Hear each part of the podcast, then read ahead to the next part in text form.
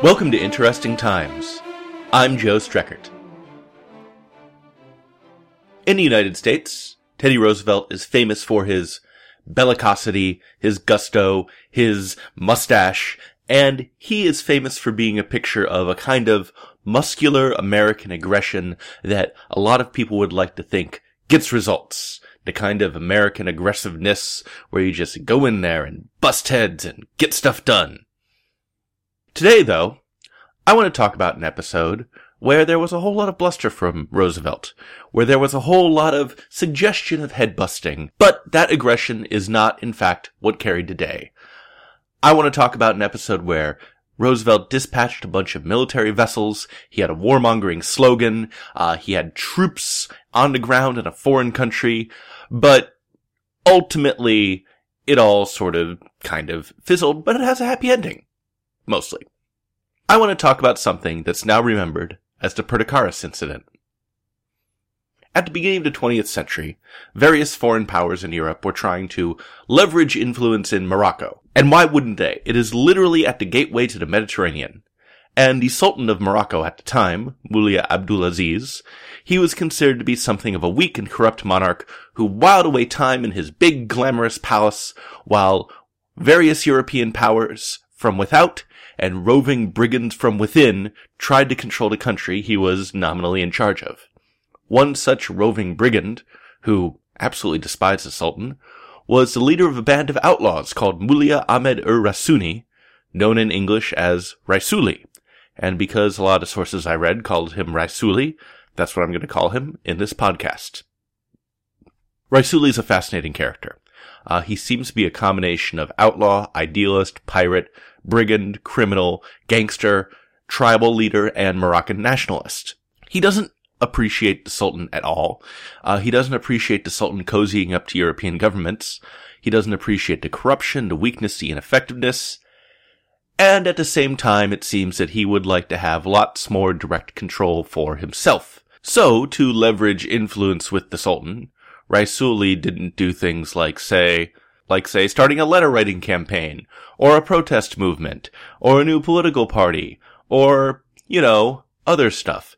Instead, he used a somewhat more aggressive, warlordy strategy. He started kidnapping people. And Raisuli didn't just want money, though he did want money. He also wanted, say, prisoners, uh, members of his tribe freed that the Sultan had in custody.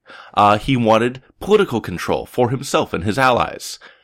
And it worked for a while, and then Raisuli also branched out into extortion and piracy to fund his sort of outlaw, anti-Sultan band of brigands who terrorized the Moroccan countryside, all in the name of resisting a decadent monarch who was weak in the face of foreign power.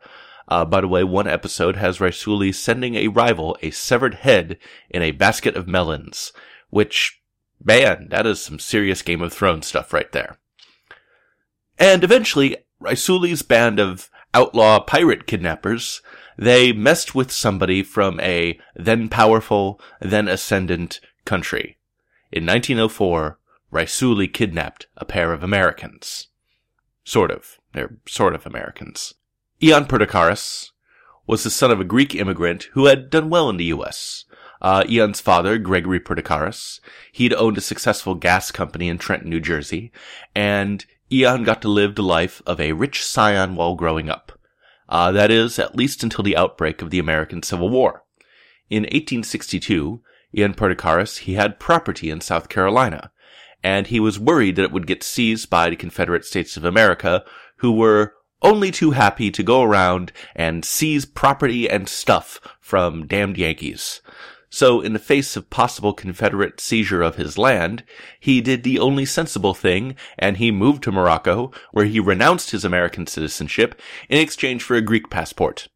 The Confederates, he thought, they might seize American property, but they weren't going to seize foreign holdings. That would be rude and it would probably damage the Confederacy's status as a quote unquote real country if they were to go around taking foreign people's stuff. So, you know, that was the thinking. Fast forward to 1904 and Perdicaris is living in Morocco. And he's come to really, really like living in Morocco. He's got a wife, he's got a stepson, he's living off of his dad's money, he's writing books about the new land he's adopted, and he's living in style. This guy has built a house he calls the Place of Nightingales, and he's got this whole menagerie of birds and dogs and monkeys. He has a menagerie! You have to be rich to have something in your home called a menagerie. So this American Greek international playboy guy who lives in the place of nightingales, he's a pretty high profile fancy person for Raisuli to kidnap. May of 1804, Raisuli and his guys, they break into Perdicaris' home, they injure several of their servants, because of course Perdicaris has servants, and they abscond with Ion Perdicaris and his stepson Cromwell. And in a move that's maybe an oversight, maybe an act of gallantry, maybe something else entirely, uh, Raisuli and his men spared Perdicaris' wife Ellen.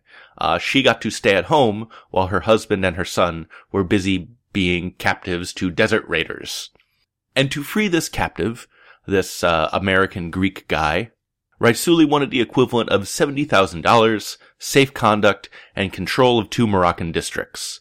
Uh, the occasion of a wealthy American playboy getting kidnapped by desert raiders in a foreign land, that was something of a sensation back in the US. And also, 1904 was an election year. It didn't take long for Perdicaris' kidnapping to become a talking point for the Roosevelt administration. Roosevelt, he ended up dispatching seven warships to Morocco, as well as a few marine companies. No one was going to kidnap our international playboys and get away with it. And at the 1904 Republican Convention, Roosevelt's Secretary of State John Hay made a famous fiery proclamation to the crowd in the face of roving bands of desert pirates capturing our globe-trotting fancy people. Hay said, This government wants Perdicaris alive or Raisuli dead. The crowd went wild. Roosevelt, after all, he was famous for fighting the Spanish-American War. He engineered the Panamanian Revolution so we could have a canal. He was busting trust all over the place. This was a little bit of that TR big stick red meat magic all over again, but there were a few problems. One, Perdicaris wasn't technically a US citizen anymore. He'd become a Greek citizen 40 years ago when fleeing the Confederacy. So there was that. Also, those warships and marines which Roosevelt had sent to Morocco, they weren't there to do some kind of dramatic extraction operation where intrepid American forces would daringly land in Morocco and start expertly killing people to rescue our guys. Uh, no. Those were there to pressure Sultan Mulia Abdulaziz to just straight up give in to Raisuli's demands. Roosevelt's daring plan to save Perdicaris was to do what the kidnappers wanted to do. And I feel sort of bad for Sultan Mulia, by the way. Um, other world leaders didn't seem to respect him. They wanted to, you know, hone in on and control his country. Uh, nor did much of Morocco respect him in that they were going around and being rebellious and raiding and etc.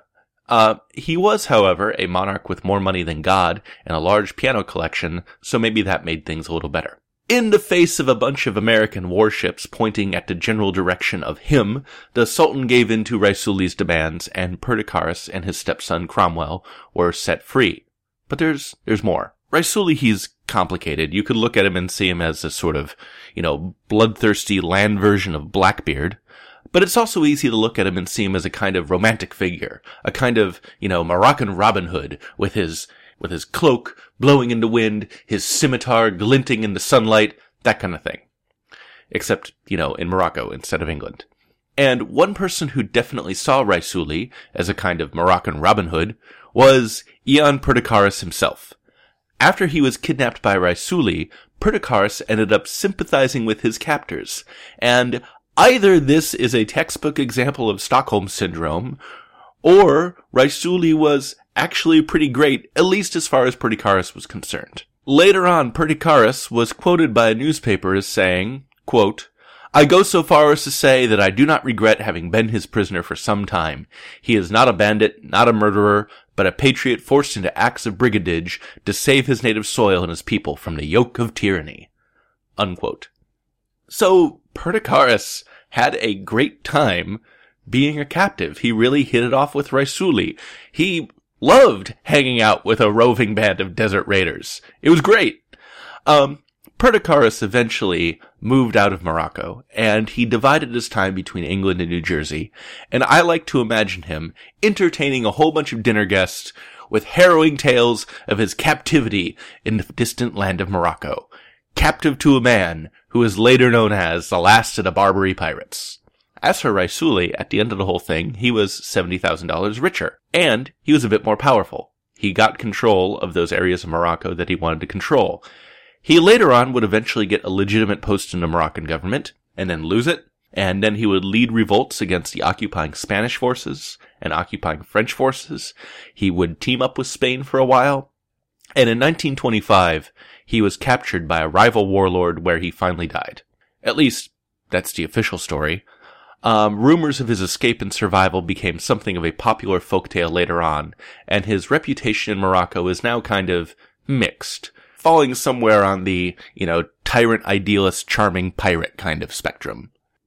Teddy Roosevelt, of course, went on to win re-election in 1904. So, at the end of the Perdicaris incident, everyone won. Well, everyone except for Sultan Mulai Abdul Aziz, but Perdicaris, Raisuli, and Roosevelt all seemed to have turned out the better for it. The Roosevelt administration covered up the fact that the US government had pressured Morocco into paying off Raisuli, and that didn't really look good that instead of a daring rescue, we're just gonna say, yeah, okay, last of the Barbary pirates, here, take your stuff and go. The whole truth of the matter wouldn't surface until later in 1933. Uh, O. Henry would go on to write a short story about the whole thing. He called Hostages to Momus, where the main character is not named Perdicaris, but Burdick Harris, which sounds sort of like Perdicaris. And astute listeners might notice that Burdick Harris is a flipped version of the title character of Chris Van Allsburg's The Mysteries of Harris Burdick, one of the best collections of writing prompts ever. Seriously, Google it, look it up, it's great. Later still in 1975, there was a film called The Wind and the Lion, which portrayed the incident with Sean Connery as Raisuli and Candice Bergen as Eden Perdicaris instead of Ion Perdicaris. Um, I guess having a movie about two old bearded guys hanging out together uh, lacked certain something. Uh, the Perdicaris incident, I don't think it would happen today. Today there would be a kind of daring extraction mission, probably violence. Raisuli probably would have ended up dead or captured. Perdicaris could have ended up dead or still captured. And he probably wouldn't have had such nice things to say about his bandit captor. And I don't like to idealize the past. I don't like to romanticize the past. But when I look at this, I think, yeah, there is no way that this could happen in 2015 when I am recording. In 1904, this story was able to have a mostly kind of happy-ish ending. But don't condemn people. That's rude. In this one case, though, I remain amused that the desert warlord, the international playboy, and the mustachioed president, they all kind of got what they wanted out of the Perdicaris incident.